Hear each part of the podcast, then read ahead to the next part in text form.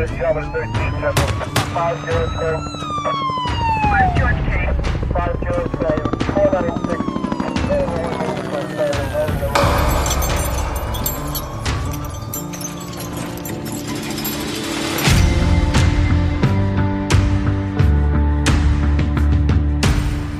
Deadline. Grüße aus dem Todestrand. Eine Produktion von Marina Fischer und New Day Media.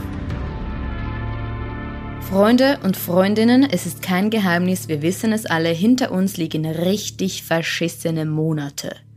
Umso mehr merken wir dafür jetzt, wie geil das das Leben ist, wenn man Menschen wieder in den Arm nehmen kann, auf Partys rumknutschen oder endlich wieder ans Meer fahren kann. Ja, normalerweise können wir ja tun und lassen, was wir wollen und das praktisch zu jeder Tages- und Nachtzeit, also natürlich im legalen Rahmen und bei allem anderen, das sollten wir uns halt einfach nicht erwischen lassen. An dieser Stelle willkommen zu einer weiteren Ausgabe vom Podcast Deadline Grüße aus dem Todestrakt. Das ist der Podcast, in dem es um Menschen und deren Geschichte geht. Als Reminder zu Beginn, niemand kann sich aussuchen, wo er oder sie geboren wird, mit welchem Pass diese Person nach der Geburt ausgestattet wird. Und deswegen muss ich hier einfach kurz nochmal erwähnen, das ist meine Meinung, wenn es um die Freiheit geht, dann haben wir es in der Schweiz, in Deutschland und in Österreich so verdammt gut. Ein kurzer Blick auf die Weltkarte. Alleine im letzten Jahr wurden weltweit in 18 Ländern Menschen hingerichtet, die Todesstrafe praktiziert. Und das sind längst nicht alle Länder, in denen die Todesstrafe noch aktiv gilt. Unter anderem, wie wir alle wissen, in den USA. Unser Brieffreund, der sitzt seit über 40 Jahren in seiner Todeszelle in Florida. Eine munzig, munzig kleine Zelle, die er nur zum Duschen und zum Hofgang verlassen darf. Und auch nur dann, wenn es ihm erlaubt ist. Er kann nicht bestimmen, so jetzt gehe ich raus. Das ist doch einfach nur krass. 40 Jahre? Ich bin 26 dieser Typ sitzt länger in dieser Zelle, als dass ich lebe. Die Todesstrafe. Weltweit. Um genau die geht es heute in diesem Podcast. Zuerst aber wie immer einige Zeilen vom letzten Brief, welchen ich an Oak geschrieben habe. Dear Oak, ich sitze auf meiner Couch, esse Schoki und schreibe diesen Brief. Und Jan, der schläft neben mir. Du kannst dir nicht vorstellen, wie weit sein Mund geöffnet ist und wie laut er schnarcht. Das schaut lustig aus. Er hat auch schon die ein oder andere Podcast-Folge gehört und wenn ich einen scheiß Tag habe, dann kommt er immer und sagt, Marina, denke an die Worte von Oak. Lass uns einen schönen Tag kreieren. Deine Briefe, Oak, inspirieren mein Leben und das von vielen anderen Menschen. Weißt du was? Ich bin eine große Fanin von Do-It-Yourself. Ich liebe Menschen, die mit ihren Händen etwas Wunderbares erschaffen. Das ist für mich Kunst. Und Kunst macht meiner Meinung nach das Leben spannender und die Welt zu einem schöneren Ort. Sich bewegen, Energie erzeugen, etwas erschaffen oder etwas machen, das tut auch der Seele gut. Ich verstehe, warum du sechs Stunden pro Tag Sport treibst. Auch ich trainiere vier bis fünfmal die Woche. Und weißt du was? Als im Frühjahr alle Fitnesscenter geschlossen blieben, bin ich schier durchgedreht. Es braucht Bewegung, egal wie, egal wo und wann. Aber Bewegung braucht es im Leben. Apropos dein Training. Wie schaut das aus? Wie ist der Ablauf deiner Trainingsroutine? Was machst du während sechs Stunden? Und was hörst du beim Trainieren für Musik? Freiheit ist so banal. Freiheit ist sich ein Schokoriegel zu kaufen, wann und wo man will. Die Todesstrafe schränkt genau diese Freiheit aufs heftigste ein und das in ganz vielen Ländern. Für mich eine nicht nachvollziehbare Strategie der Bestrafung. Die Todesstrafe ist real und ich alleine werde die Todesstrafe nicht abschaffen können. Amnesty International setzt sich ein gegen die Todesstrafe und Amnesty International bringt auch jedes Jahr einen Bericht zur Todesstrafe weltweit raus. Auch dieses Jahr. In dieser Folge vom Podcast Deadline Grüße aus dem Todestrakt ist der Kampagnenleiter von Amnesty International, Patrick Walder, zu Gast. Guten Tag, Herr Walder. Vielen Dank, dass Sie sich Zeit nehmen für meinen Podcast. Direkte Frage geradeaus. Wie viele Länder gibt es noch, die die Todesstrafe praktizieren? Also es werden immer weniger. Das ist die erfreuliche Nachricht. Es ist sozusagen ein harter Kern. Äh, von letztes Jahr waren es nur noch 18 Länder, die die Todesstrafe wirklich äh, angewendet haben, also Leute hingerichtet haben. Aber es gibt noch einige mehr, die sie noch nicht abgeschafft haben oder ab und zu in einzelnen Jahren noch einsetzen.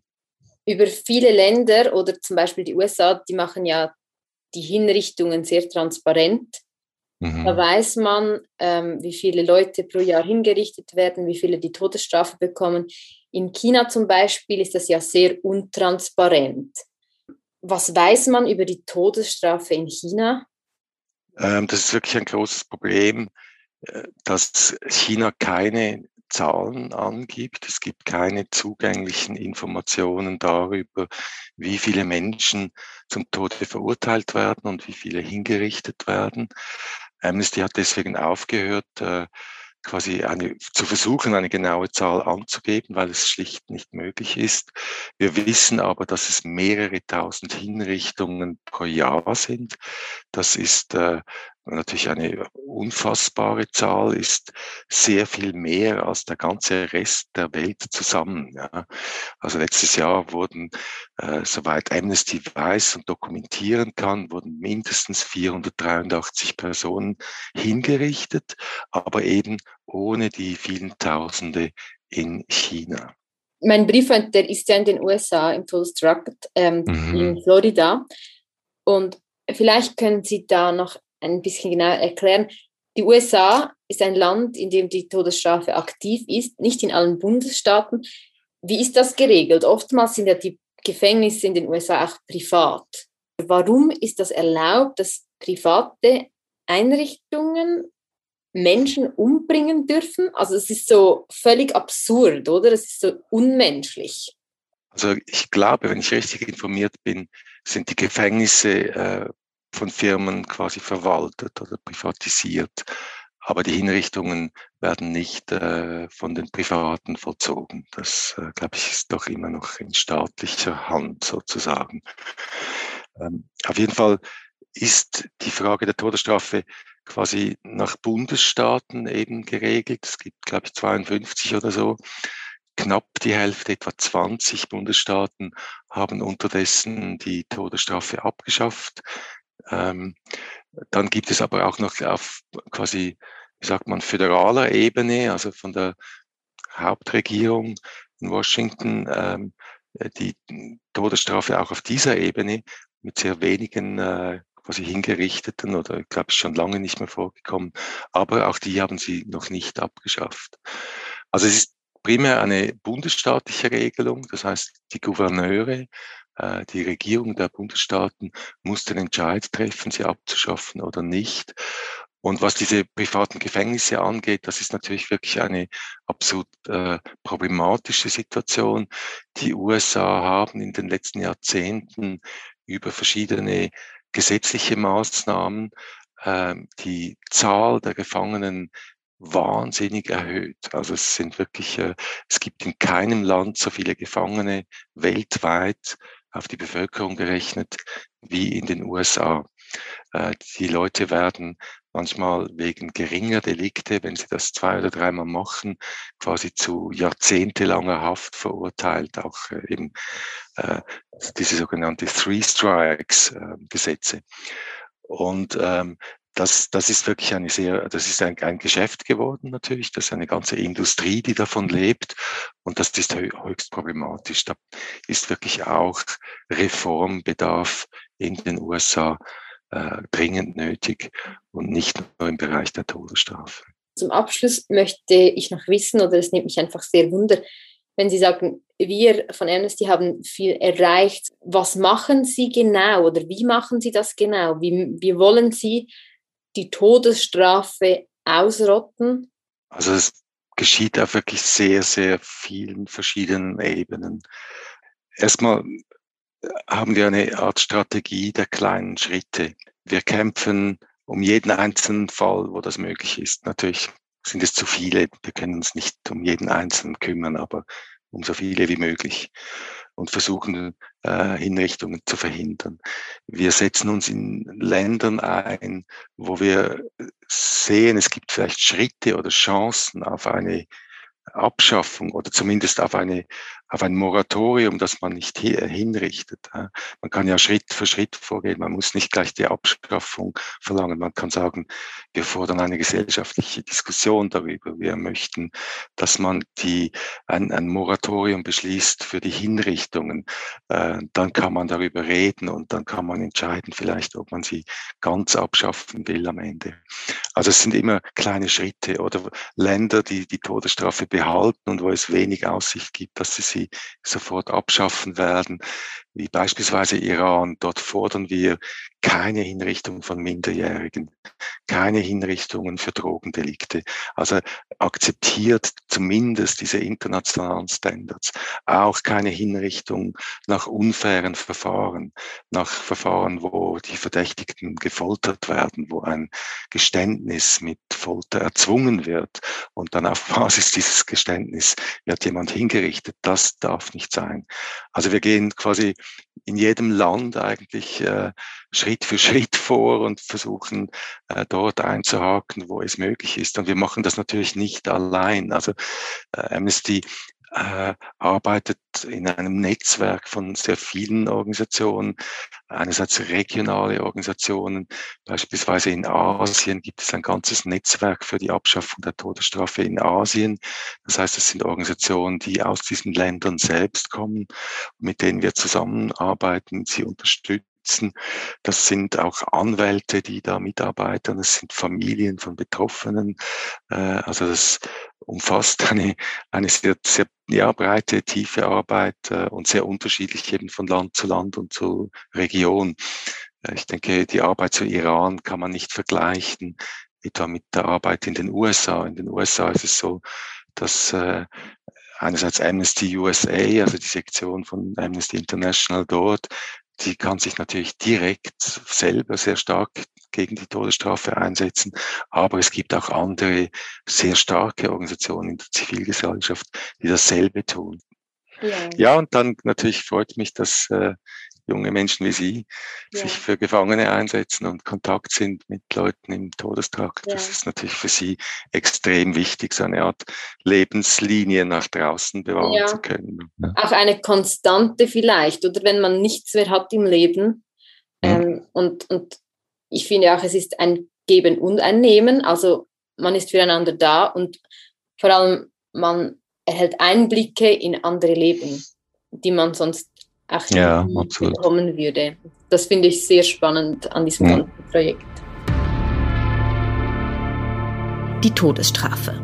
Ich befasse mich jetzt schon seit neun Monaten mit diesem Thema und ich kann hier auch mal sagen, ich finde die Todesstrafe etwas Grausames.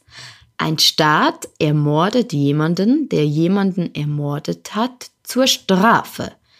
Das geht für mich null auf was Oak selbst wohl über die Todesstrafe denkt? Ich werde ihn genau das im nächsten Brief fragen. Zuerst jedoch wollen wir von Oak erfahren, wie seine sechs Stunden Trainingsroutine dann ausschaut.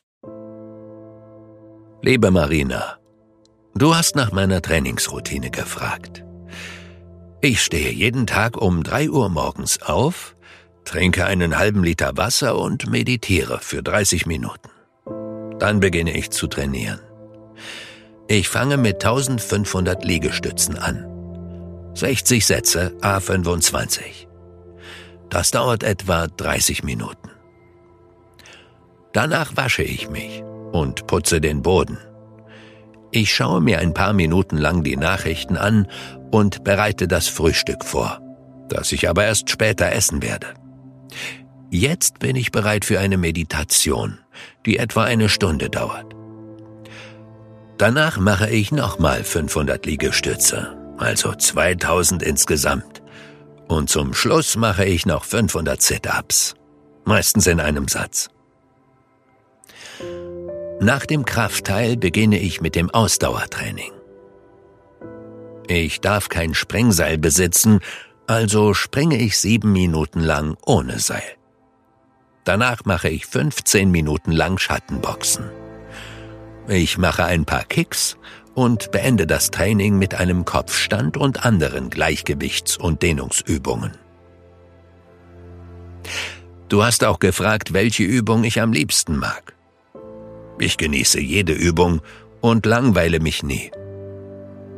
Ich freue mich darauf, sie zu machen. Und wenn ich mich entschließen würde, sie nicht zu machen, würde ich mich selbst anflehen, sie zu machen. Aber um deine Frage zu beantworten, was ich am meisten mag, es sind meine Atemübungen, weil sie mich herausfordern. Die Atemübungen mache ich morgens zehn Minuten und noch zweimal am späteren Tag für jeweils 15 Minuten. Ich schaue, mit wie wenigen Atemzügen ich auskomme indem ich einige Sekunden lang tief einatme, sofort wieder loslasse und so lange wie möglich ohne Atemzug auskomme.